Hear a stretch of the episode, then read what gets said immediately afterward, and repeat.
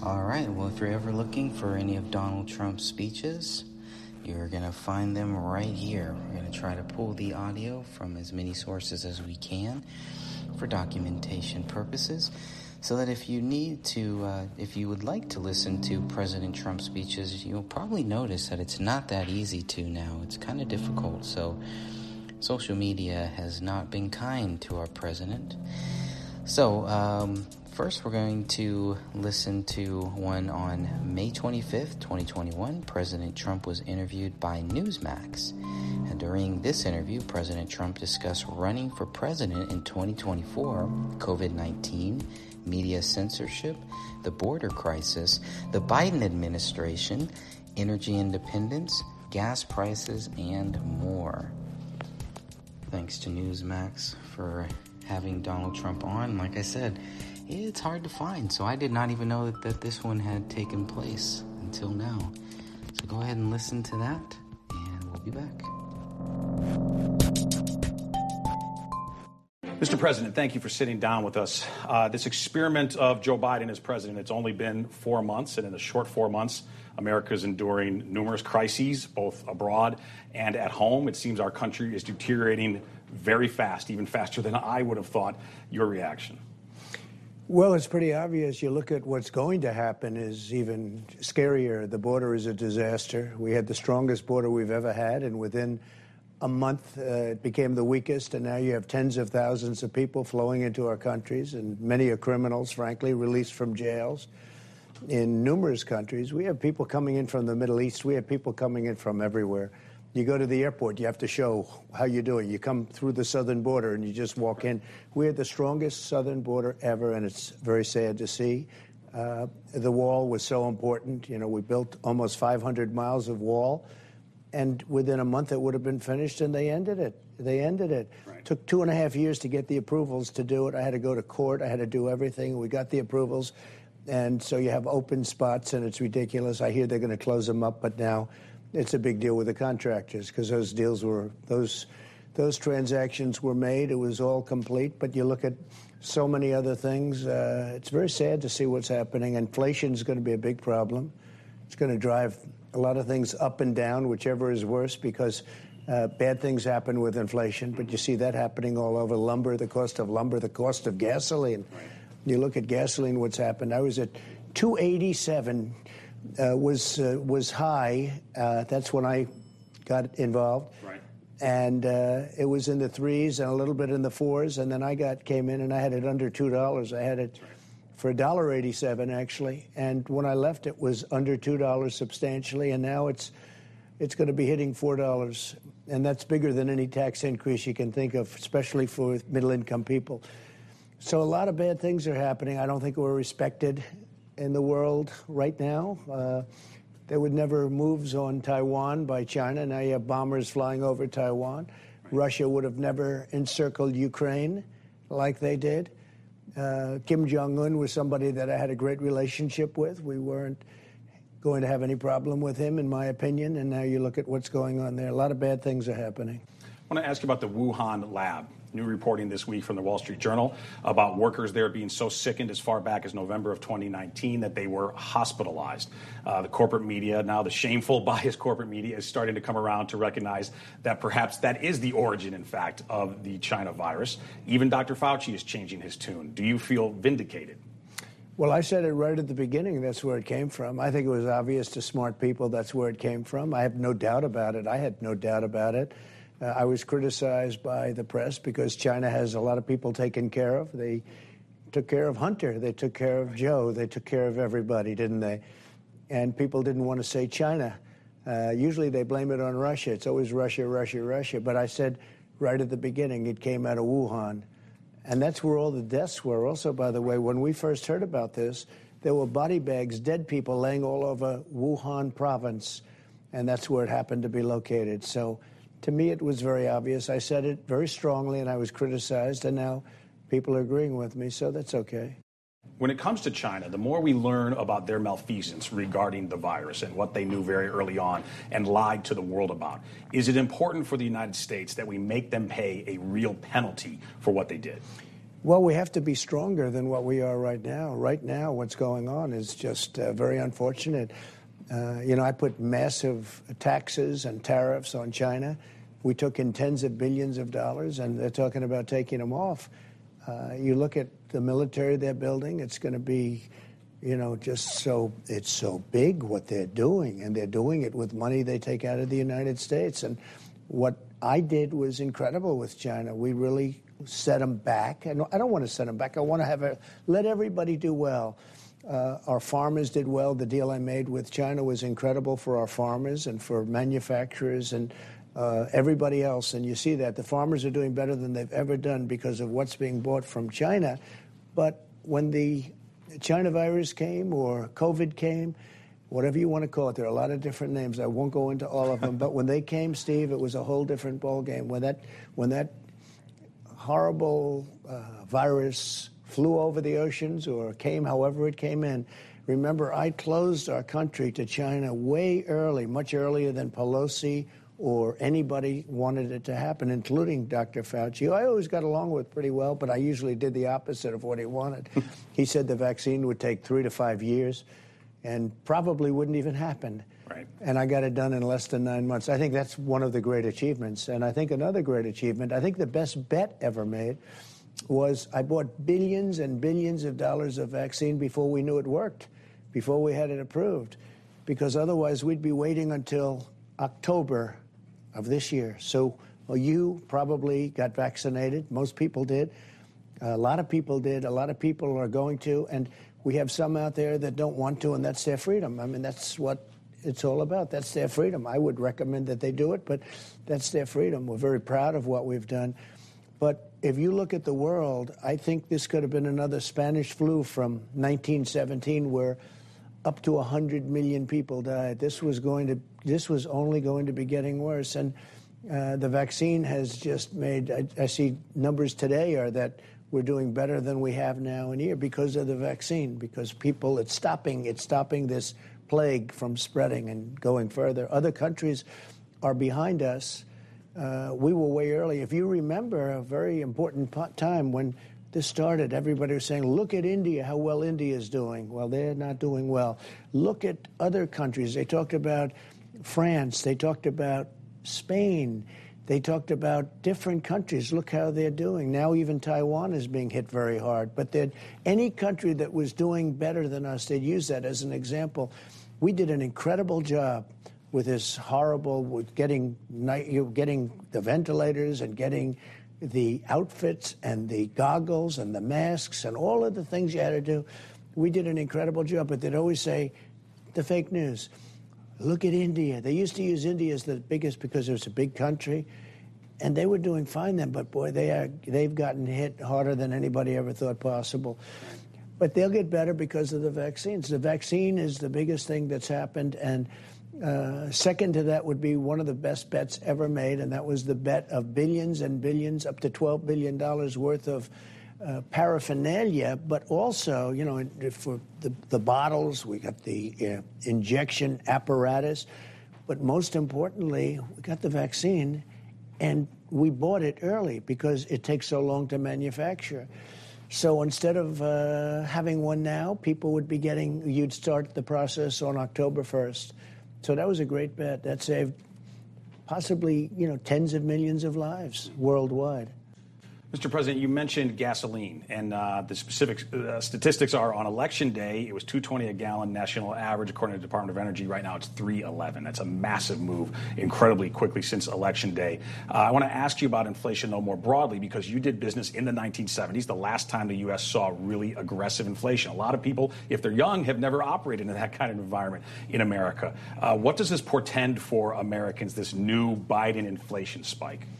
Well, it's going to be ugly. When you look at the cost of a house, just the materials for a house, it's up 30% or 40% in the last few months, especially lumber. Lumber, they say you can't even get it. Perhaps they're closing down all their forests for environmental reasons. I disagreed with that. I said, let's buy our lumber from ourselves. So we go to Canada, and they are very good negotiators in Canada. I did the USMCA, which was one of the great achievements because NAFTA was so bad. It was so horrible, worst trade deal ever made, although the deals they made with China were pretty bad too, I will tell you that. But the worst trade deal ever made, and I got it done. So we have a great trade deal now, but they close up forests. They don't want to take down any trees, so we end up buying them from other countries, and the lumber's gone through the roof. The lumber, I guess, as much as anything, but everything, steel. You look at what's going on with pricing, and obviously you're going to have inflation. Gasoline is going to stop at $6, $7, I think, based on what I'm seeing. We were energy independent when I left. And right now, I would have to say we are no longer energy independent. We're putting windmills all over the place, which cost a fortune, which, by the way, if you're a believer in the carbon footprint and all of the other things, when they make these windmills, which are all made in China and Germany, by the way, they're all made in China, Germany. We don't do them here. They put them together. We put them together here. We don't make them here.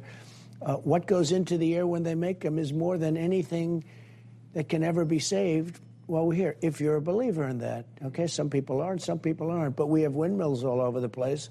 They ruin the environment, they kill the birds, and they cost a fortune. We have natural gas, costs us nothing, actually nothing. They burn it off. When you're looking at all of those flames on top of the wells, that's natural gas that they burn off, they throw away.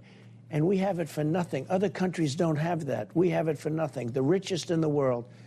And we want to give that away for windmills. You look at some of these beautiful farms where they have windmills all over the place, and you look at these incredible landscapes, and now they're putting them in parts of Massachusetts where a lot of people aren't so happy about it, and has a lot of negative impacts. I'm not a big fan of wind. It's very, very expensive. You see what happened in Texas where they actually froze up on them. Right. Got a little cold and they froze. Now, we have tremendous resources, and solar is going to get better, but it's very expensive right now.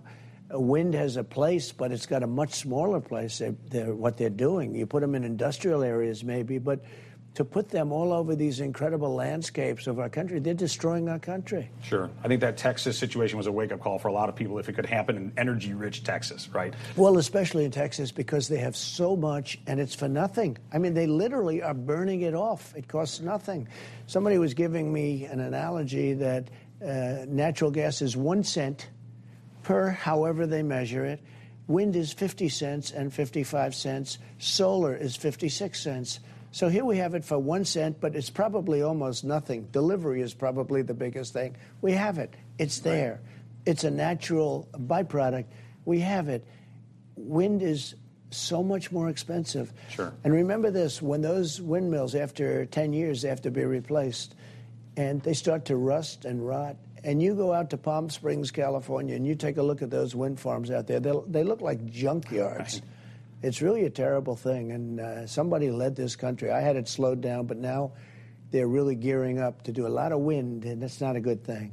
Now, staying on this broad topic of the economy, I want to ask you about big business and specifically big tech, because a lot of these firms, I would say most of these firms, they are globalists, and they don't really view themselves as American companies anymore. They abuse American workers. They attack our values. Was it a miss when we had both houses of Congress and you were in the White House? Was it a miss to not more aggressively confront big tech? Well, Section 230 could have been done. Something could have been done, but something is happening now that's great. Florida, Ron, Texas, what they're doing is incredible. They're putting very, very powerful restrictions on big tech. Now, when you add Florida and you add what Greg Abbott's doing in Texas and the others and a lot of people together, and you look at other states, big states and small states, doesn't matter. You add them all up, they're not going to be able to function unless they become reasonable. So they're basically doing what the federal government will never do. They will never do it. They're taken care of very nicely, the other side, the Democrats. Some of the people, Marsha Blackburn and Josh Hawley and others, they're really fighting hard, but they're fighting a battle against a group of people that just aren't going to do it. That's the Democrats. So what's happening is the big states are coming out. Florida, Ron DeSantis and Greg Abbott in particular, those two governors have done an incredible job. I hear in South Dakota they're doing it. I hear in maybe 8 or 9 different states they're doing it. That'll do it, because I don't know how you can, you're not going to lose Florida. They can't lose Florida, Texas, and some of these big states. They're going to have to make changes. So I think they can do what the federal government hasn't done, and it gives people like me and others that have been very illegally treated, it gives us the right to bring major lawsuits. When Facebook went to their so-called Supreme Court, their Supreme Court didn't want anything to do with banning me. Right. They went back. They said, what are you doing? What are you doing this to us for? You make the decision, which was pretty amazing when you think of it, considering everybody was handpicked, right? So it's very interesting what's happening. So I greatly respect what some of the governors are doing in some of the states. I think they can solve the problem maybe better than the federal government. Okay, but regarding the federal response, if the Republicans do retake the Congress, as you're very much working toward in 2022, if you decide to run again and you win in 2024, in a potential, a hypothetical second Trump term, what can be done to counter the power of these oligarchs? Well, I think what can be done, and very strongly, and when you say oligarchs, it's an interesting term, but I just say big tech, because what they do is illegal. But they also silenced what should have been the biggest blockbuster story of the entire campaign.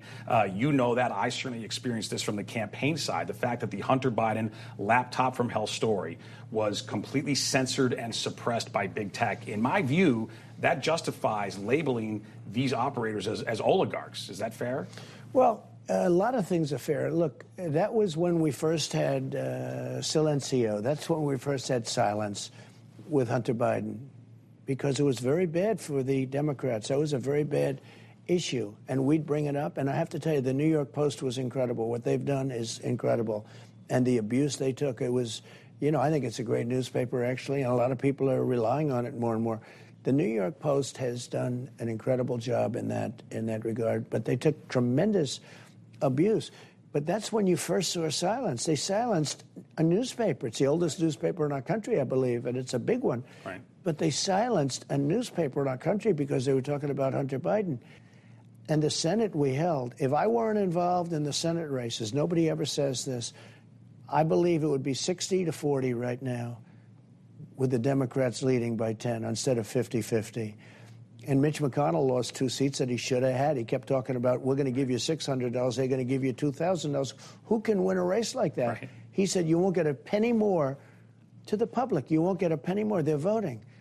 And they're saying $2,000, and he's saying $600. He lost those 2 Senate seats, so we have 50-50. I think you would be 60-40 if I weren't endorsing. If you look at Alaska, you look at Iowa, you looked at North Carolina, you look at many, even Lindsey Graham said I helped him so much, and he's doing a terrific job. I helped him a lot. And I got Mitch McConnell elected, if you can believe it. He was losing, and he came to me, he wanted help. And I gave him help, and he went up 20 points after I gave him help, and he won his election.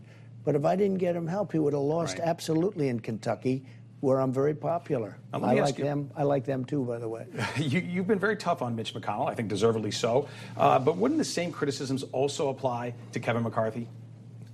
Different. Kevin has had some bad moments, but he's always come back and done what's right for the country. So it's different. It really is different. He had a couple of bad moments, but it's a very interesting question. Different in that sense, yeah. Much different. Understood. And you know what? He's done a good job. Impeachment hoax number 1. We didn't have 1 negative vote. And for the second, we had not very many. And those people are all being primaried. Right. I think every one of them. Liz Cheney, she's a disaster. I mean, Liz Cheney is being primaried in Wyoming. And Wyoming was my number 1 state. I think I won it by 57 points. Or, no, 47 points, I guess. But I won it by number 1. I think I won it by even more than Alabama and West Virginia, all great states, but I won it by 47 points, Wyoming. Earlier you mentioned the Biden border crisis. There's new reporting by some journalists in Tennessee that in the middle of the night, plane loads were landing in Chattanooga, Tennessee, full of migrant children. Nobody locally was informed about this. Every town is effectively becoming a border town now because of the Biden border crisis. What is the left, Joe Biden, his allies, what are they really after with this open borders lunacy? They're going to destroy this country. And forget about the children. They have people coming in from prisons. They have rapists. They have murderers. They have drug dealers. They have human traffickers, and they traffic in women mostly, which nobody likes to say. They traffic in women. They have people, the worst people anywhere in this hemisphere in the world, coming into this country unchecked, being released in our country. And yeah, they are. They're releasing people in Tennessee. That never happened with me. Right. That's why Tennessee likes me. But they're releasing them in areas that it just, I mean, it's horrible what's happening. And we're talking about hundreds of thousands of people. Again, we had the strongest border in history. We never had a border like this with me. And a big factor was that I built so much of the wall. What a difference it makes, it like day and night.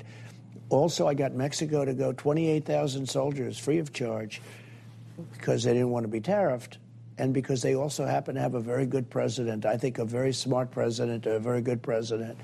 But we had the best border we've ever had. And overnight, like, stay in Mexico. I want to stay in Mexico.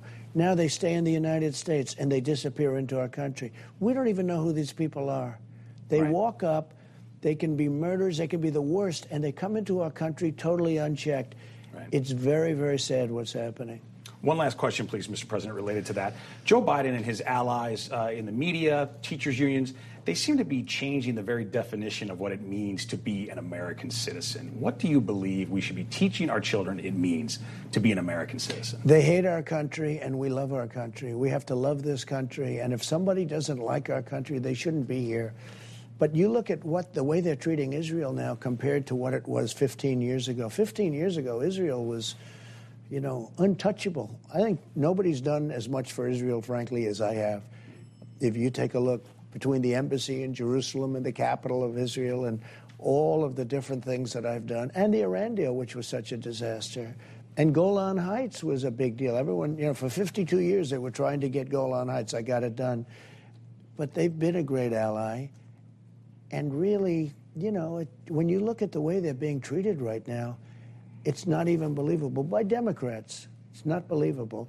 We have to love our country, and you would almost think that the people that are allowing our country to be destroyed do not love our country. Thank you, Mr. President. Thank you very much. Appreciate it. Thank you. Hey, I'm Rob Finnerty. Thanks for watching. If you enjoyed this video, please join the conversation in the comments below. Don't forget to subscribe, too. Hit the bell icon to be alerted to breaking news. And remember, there's a whole lot more on Newsmax TV, America's fastest growing cable news network. Newsmax TV, where real news for real people.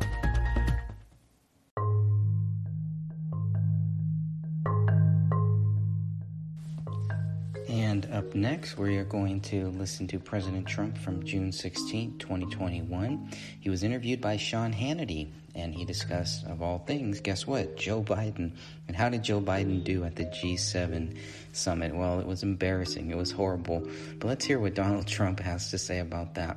He's also going to talk about media censorship, where COVID-19 originated from, and a lot more. Here we go. It's all coming in. I think the people understand it. I think that in many ways, we're stronger now than ever before. They understand the deception and the horror that these people put this country through. It's really very sad, actually. Let me go into this double standard issue that I've been discussing here, and that is we went through 3 years as a country, and I covered it almost every night.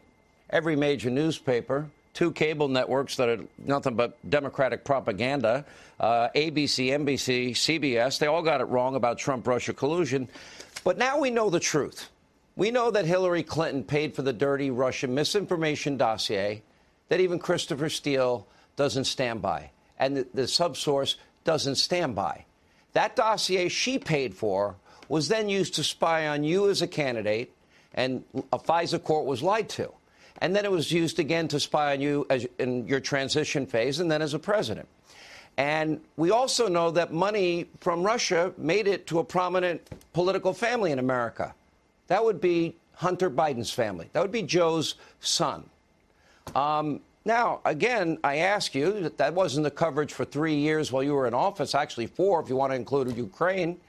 What do you make of the double standard? Some people even get Pulitzers over such phony coverage. Well, they did get Pulitzers, and it turned out to be they got Pulitzers for absolutely incorrect and opposite reporting. It was horrible reporting. And there are many people that should have gotten Pulitzers where they had it right, but they were not considered, and it's a disgrace. I think Pulitzer is another one that's been disgraced by this whole last 4.5 year period, 5 year period. But literally from the day of that wonderful ride down the escalator, from that moment on, investigation after investigation, and the people that were guilty, they just float right through how it wasn't done. DOJ didn't do anything about it. I guess they felt they want to be soft. This group doesn't feel that way. But you know what? I let that up to DOJ. I let that up to the people running DOJ, and I wasn't involved. I would say that probably maybe less involved than I should have been, and maybe I should have been forcing it. But a lot of very guilty people were not in any way prosecuted. And I'm talking about very, very serious things. If you look at Comey and McCabe and the two lovers and all of the things that went on, and they weren't prosecuted. If you read the Horowitz report, and, of course, everyone's still waiting for Durham. What happened to Durham? How is that allowed to go into another administration? By the way, is he in the witness protection program? I'd like to know where he is, too. Is he in the witness protection program? I don't know. He disappeared. He was gone. And there was so, but you didn't even have to go into Durham. You could have just taken the Horowitz report. And I have a lot of respect for Mr. Horowitz, the IG. And he wrote a report that was devastating to Comey and devastating to McCabe, and they didn't do anything with it. It's incredible, actually. Incredible. Very sad. Very sad for the country. But, you know, I guess they felt they shouldn't, and yet this administration feels the exact opposite. If people don't do anything wrong, they want to go after them. Big difference. And it's, you know, it's a tough standard. But hopefully you have an attorney general now that will be fair. But I will say that the people running the Justice Department and the people in it, don't forget, you have tens of thousands of people, and they were put there by Obama. They were put there by everybody. They were put there by a lot of people that came, including Clinton. But they were also put there by Bush. And, you know, you see what goes on with that whole group. So you have a lot of people put in there by Bush and Clinton. You put there by Obama, and then you put some in yourself, and you can't do anything about it, I guess. I don't know. But I think that they were very, very soft, and maybe rightfully so, but they were very, very soft, and probably they wanted to be very fair. But a lot of people don't look at it that way. It's a shame. There was such guilt and such a horrible thing happened. They were spying on my campaign. You know, if you think about it, all the way back, almost at the beginning, when I made a statement that my campaign was spied on, it was one of the biggest moments. It was nobody could believe it. Then it turned out that it was more than spied on, much worse than being spied on. But they didn't do anything about it. And to me, that's a terrible thing for our country. I don't see that Biden got anything from Putin. And I can't believe that American energy workers were with a stroke of a pen, lost their high-paying career jobs for the same exact thing, the waiver that Biden gave on Nord Stream. I can't believe it. Let me ask you this. If you were still president, would you have given that waiver? And secondly, what would you be doing about the cyber attacks that are ongoing? Colonial Pipeline, the attacks on our meat industry. How would you be handling that with Putin? Well, on the waiver, nobody really understands that I was the one that stopped it. I stopped it from being built. And I went to Germany and I said, listen, we protect you with NATO at a very low cost. And they're very delinquent. You know, they're only paying half of what they're supposed to be paying. And what they're supposed to be paying is very low, 2%. And they're paying half. And so we protect you. We have 52,000 soldiers over there, which is like a major, major city, frankly. They make a fortune with us. And then they go and they pay Russia billions and billions of dollars for energy. So I said, so let's get this straight. To Angela, I said, we protect you, and the people that we protect you from, the country, you're paying billions of dollars. How does that work? And there are others. So I got NATO to pay $430 billion more than they were paying, because the United States was paying for almost all of it. I mean, think of it. We pay for their protection, and they, excuse the word, they screw us on trade. That's the only word that's really descriptive enough, because they are in many ways worse than China or as bad as China on trade. How many Chevrolets are being sold in Berlin? Not too many. How many Chevrolets are being sold in Paris? Not too many, maybe none. And yet we sell their products, their wines and their cars and their Mercedes and their BMWs and everything else. We sell it all over our country. And all of that was stopping. We were ready to go. And then we got hit by the pandemic. And nobody did as good a job with the pandemic as we did. And that's why we're leading the world in terms of coming back. And that was all set long before Biden came in, including the fact that we came up with vaccines in less than 9 months when a lot of people, everybody said it was going to take 3 to 5 years and you probably wouldn't be successful.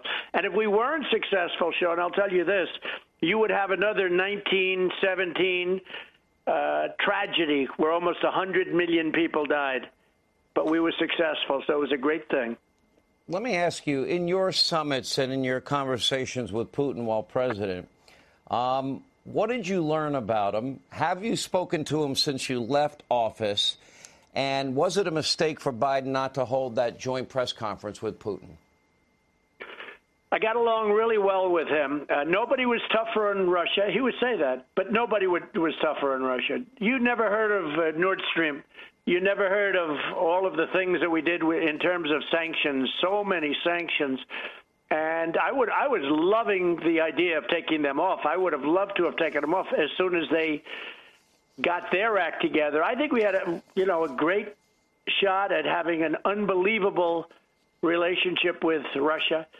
It could have been fantastic. It could have been really beneficial to both countries. You know, they need economics and we need things that they have, where they have very valuable land in terms of mineral rights and many other things. And a lot of good things could have happened. I had a very good relationship with Putin, but nobody treated him tougher. He understands. Nobody ever heard of the pipeline until I got involved. And I said, wait a minute, the pipeline's going to Germany and all over Europe. What's going on?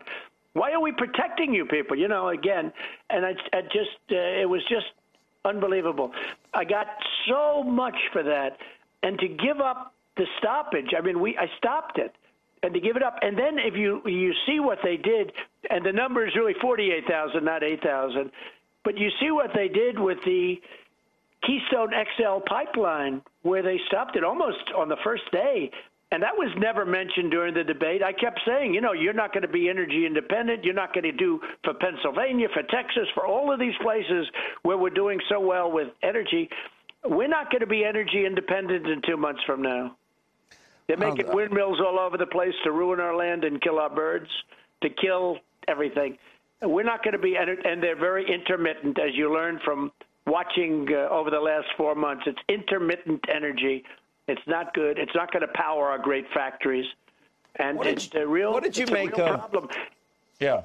There was a question of whether Ukraine would join NATO. And Biden's answer is they have to clean up corruption.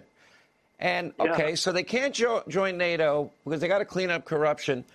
But his son made a fortune, and he leveraged $1 billion and bragged about it of U.S. tax dollars. And this is a big issue to you because you went over an impeachment over this. Leveraged $1 billion to get a prosecutor in Ukraine fired. He's got 6 hours to do it, and son of a B, they did it. Now, I'm just imagining if they're too corrupt to join NATO, how come it's okay then for Hunter to make all that money when he admitted on Good Morning America he had no experience in energy, gas, Ukraine, and got millions of dollars. What if your son's got millions of dollars for that with no experience? Well, when he said that, I was very surprised that he said it, because he said basically Ukraine is corrupt. And that was the whole purpose of what was going on. And frankly, we had an obligation, even a legal obligation. You know, we have an agreement signed with Ukraine. And that agreement says you got to be honest. You got to run a straight country. And they don't do that. And when I saw that statement, I was surprised, because I guess you hear different numbers, but it's $183,000 a month for his son to consult on energy from an energy company in Ukraine to consult on energy, but he admits that he knows nothing about energy. The whole thing is just terrible. The money from Russia, $3.5 million from the wife of the mayor of Moscow, the former mayor of Moscow. We no longer have a fair and free press, whether you like it or not. And I hate to say it to you because you're a big believer in the press, despite what you go through. But we no longer have a free and fair press. I said in 2007, sir, I wish I came up with fake news, but I did say journalism in America is dead, and I don't think I was wrong. I think I probably understated it. Let me ask this, because last week, Joe Biden said to our military that global warming was the biggest threat they faced. The week before, he had said white supremacy is the biggest threat to America. I don't know. I think China, Russia, North Korea, the Iranian mullahs might be bigger threats, radical Islamic terrorism. What's your reaction to that answer? Well, he said that the military told him and the generals that, which was, I can't believe that, but maybe, but they shouldn't be working as generals any longer, that global warming is our biggest threat. Now, when you look at China and you look at the military apparatus, which I was really doing a big job on, I have a very good relationship there, too, and was a fantastic relationship until COVID or the China virus came in. And after that, you know, we made a great trade deal where the farmers of this country and the manufacturers are doing fantastically because of that trade deal. Farmers are doing better than they've ever done now. And that's because of what I did, not because of what these guys did. And we did a fantastic thing. But when you look at it and when you look at what happened, Sean, and you see that horrible thing that came at us from China and came at us from the Wuhan lab, it changed my whole line of thinking. And you just I really hope and I believe it was an accident. It was incompetence. I guess some people don't necessarily agree with that. They think maybe there was purpose to it, which would be absolutely terrible. But we have to find out more about it. Why did it happen? How did it happen? How could anybody be so incompetent? And that is not a group of incompetent people. So, well, Mr. President, could I add one thing here? I believe it was a terrible accident, but I believe it came from the lab. And why would you think it's an accident? We knew there was actually video out now of bats in the Wuhan virology lab. We knew that they studied coronaviruses, and we now know from the emails from the great Dr. Fauci, flip-flopper, that gain-of-function research was being done there. So it seems like the most logical conclusion. The only question is there a possibility that U.S. tax dollars help pay for the gain-of-function leading to COVID-19? Well, we ended that, John, and when we heard about it, I ended that, but that started in 2014 under Obama, and when I heard about it, we ended it very rapidly. I said, can you imagine? And it wasn't even Wuhan. It was just that we were paying China on top of everything else. We're now paying for their research and other things ridiculous. So we ended that as soon as we heard about it. And we did a lot of things against China. Not that I want to be against China, because I had a great relationship with President Xi, a lot of respect for him. But I banned China from coming into the country very early, before anybody. Fauci, Nancy Pelosi was dancing in the streets of January Chinatown 31st. And San Francisco, and they were all saying what I did was xenophobic and horrible and racist. And then they said 4 months later, I saved thousands and thousands of lives. But I banned China from coming in. And it's lucky I did. And then I banned Europe from coming in because you saw what was happening, especially in certain countries in Europe. And I banned Europe from coming in. And everybody said that was terrible. But we saved tens of thousands of lives. And now we have to get back and the schools have to get open. And frankly, we're lucky we have the vaccine. But the vaccine on very young people is something that you got to really stop. You have to get back to running your country. I mean, I don't see reasons, and I am a big believer in what we did with the vaccine. It's incredible what we did. You see the results. But to have every school child where it's 99.99%, they just don't, you know, they're just not affected or affected badly, having to receive a vaccine I think is something that you should start thinking about because I think it's unnecessary. You want China to pay $10 trillion, don't you? Well, the number is much higher than that, but there's only so much they can pay, and that's to us. And the world is the number is bigger throughout the world. Look, countries have been destroyed over what they did. And whether by accident or not, and I would hope that it was accident. I hope that it was through incompetence or an accident. But when you look, whether it was by an accident, whether it was whatever it is, you look at these countries, they'll never, ever be the same. Our country was hit so hard, but other countries were hit much harder. Look at what's going on in India now. You know, they used to say, oh, look how well India's doing, because they were always looking for an excuse. Look how well India's doing. The fact is that India's just been devastated now, and virtually every country has been devastated.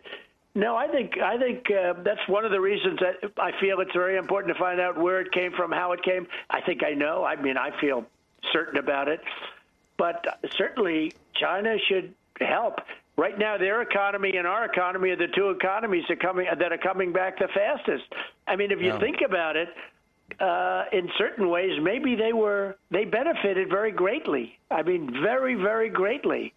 And I can tell you they benefited with the U.S. because we were in a process of doing things where we caught up to China at a level that nobody thought was possible. And once the China virus came in, we had to take a very different look. You know, the world changed. The whole world changed. You didn't think about the economics. You thought about saving people and saving lives. So the world changed. It was a different, ballgame. We did the Great Trade Deal, a big piece of it, but we did the Great Trade Deal, and it helped a lot of people, manufacturers and farmers in particular. But you know, after that horrible disease floated in from China, however it came in, and it came in through numerous ways, once that disease came in from China, I had a whole different attitude. It was a terrible thing. Let me go back to the campaign, and I'm going to play a tape for you here. I've compared Joe Biden. I've shown video of him from 2012, 2016. He lived in his basement bunker throughout most of the campaign in 2020. I used to argue he was in the big tech media mob protection program, and they let him hide and get away without answering many questions, did the bare minimum of anybody campaigning. And I have a highlight reel that I put together, but I'm saving that for another day. But this happened at the G7. Joe's had a lot of these cognitive misfires, let's call it that. And this is the one that he had, because he had called Putin a killer. Then he was asked about it. He didn't want to give that answer because he's about to meet with Putin. And your reaction to Joe, and do you think he's up to the job physically, mentally? Let me play this. Vladimir Putin laughed at the suggestion that you had called him a killer. Is that still your belief, sir, that he is a killer? To answer the first question, I'm laughing too. Well, look, I mean, he has made clear that the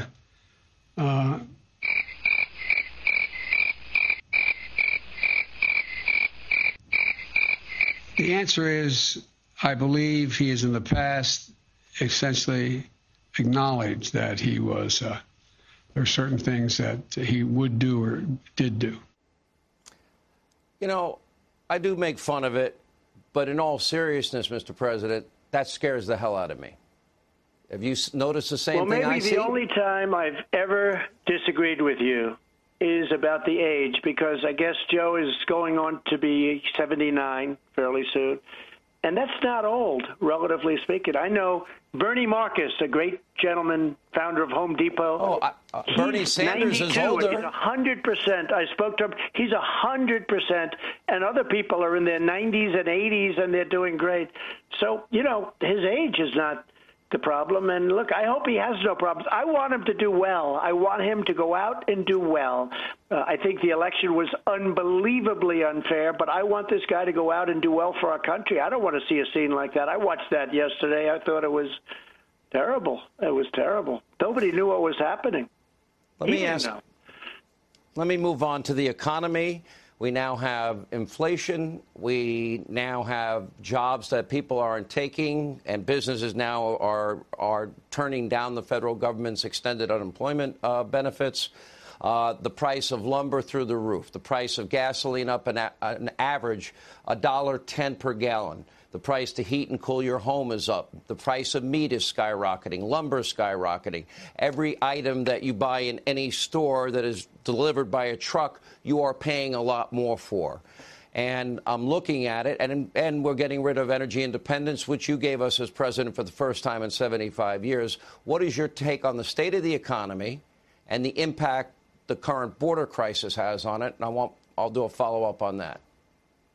So the lumber is really a function of supply and demand. We have so much, but they're putting environmental restrictions on trees now that are so bad, and we're trying to make deals with Canada. I can tell you from personal experience, Canada is very, very tough. Canada is as tough as anybody.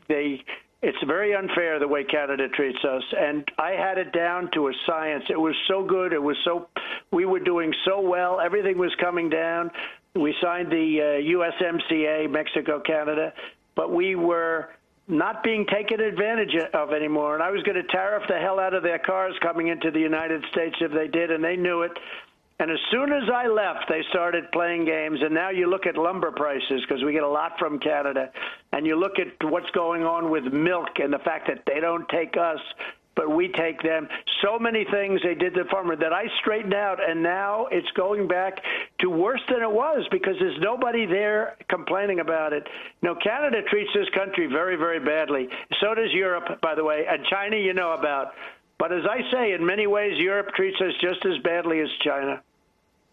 Let me ask this question, and I want to ask it, and I'll ask you about 2022 and 2024 in a minute. It seems to me that conservatism, and I remember, and maybe you do or you don't, when you were thinking about running for president, times that I'd interview you in private conversations we'd have at the time, I explained what I believed in. I really haven't changed much. I believe in liberty, freedom, capitalism, our Constitution, low taxes, less government interference, bureaucracy, a constitutionalist on the bench, school choice, law and order, safety and security so people can pursue happiness, free market solutions for health care, including protecting pre-existing conditions.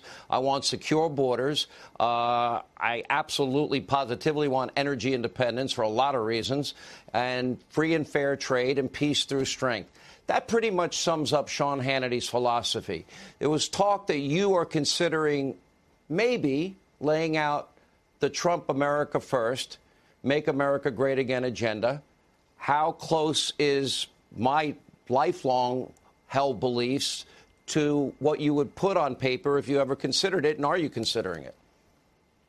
Well, I am, and frankly, if you think of it, that's what I've been doing and talking about for a long time. Hey, Sean Hannity here. Hey, click here to subscribe to Fox News YouTube page and catch our hottest interviews and most compelling analysis.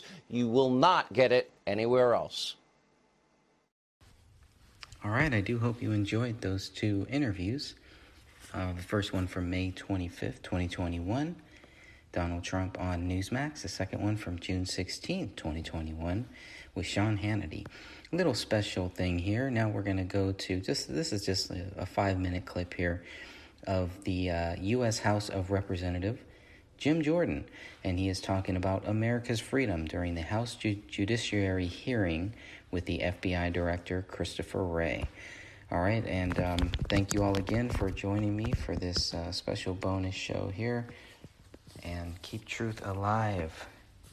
I made these because I feel it's important to hear Donald Trump's side of all of this instead of just the media gaga and how bad he is. So now you've heard it for yourself. Let's hear what Jim Jordan has to say. God bless you all. For his opening statement. Thank you, Mr. Chairman. Director Wray, thank you for being here. Over the past several years, Americans have seen their liberties attacked. Every right we enjoy under the First Amendment has been assaulted. Every single one. Your right to worship, your right to assemble, your right to petition, freedom of the press, freedom of speech, every single one. There are places today where a full congregation can still not meet on a Sunday morning. Your right to assemble? 4 weeks ago, I spoke to the New Mexico Republican Party in Amarillo, Texas.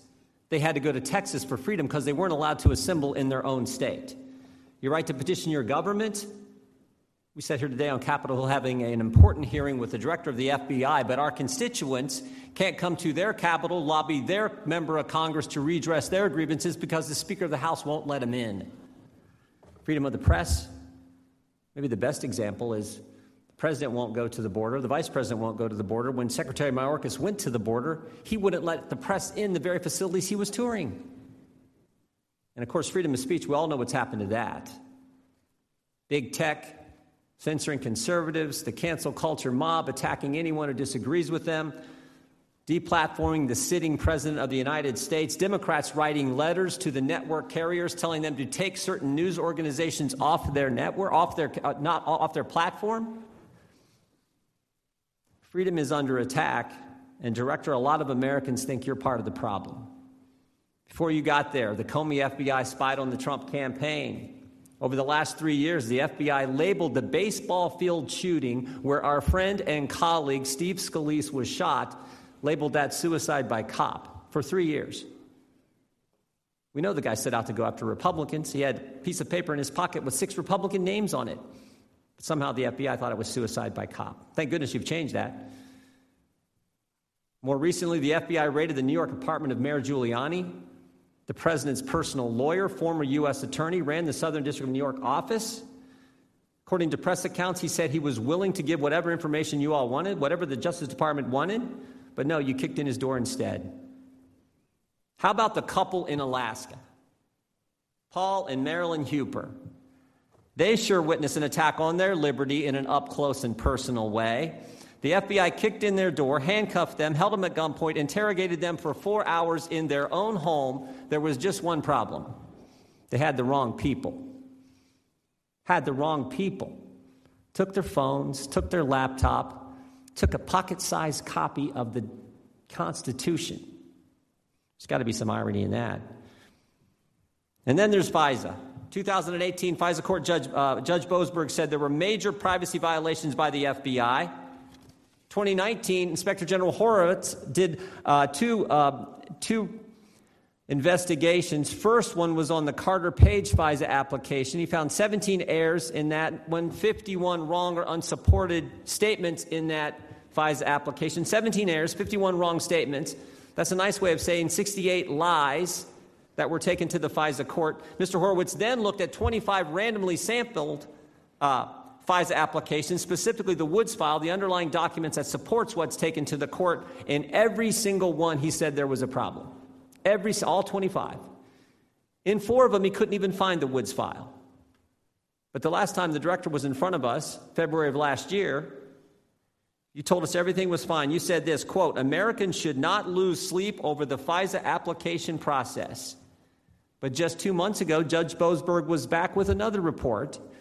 And he said there are, quote, "apparent widespread violations by the FBI of the standards they have in place to deal with Section 702 of FISA," which raises a sort of fundamental question.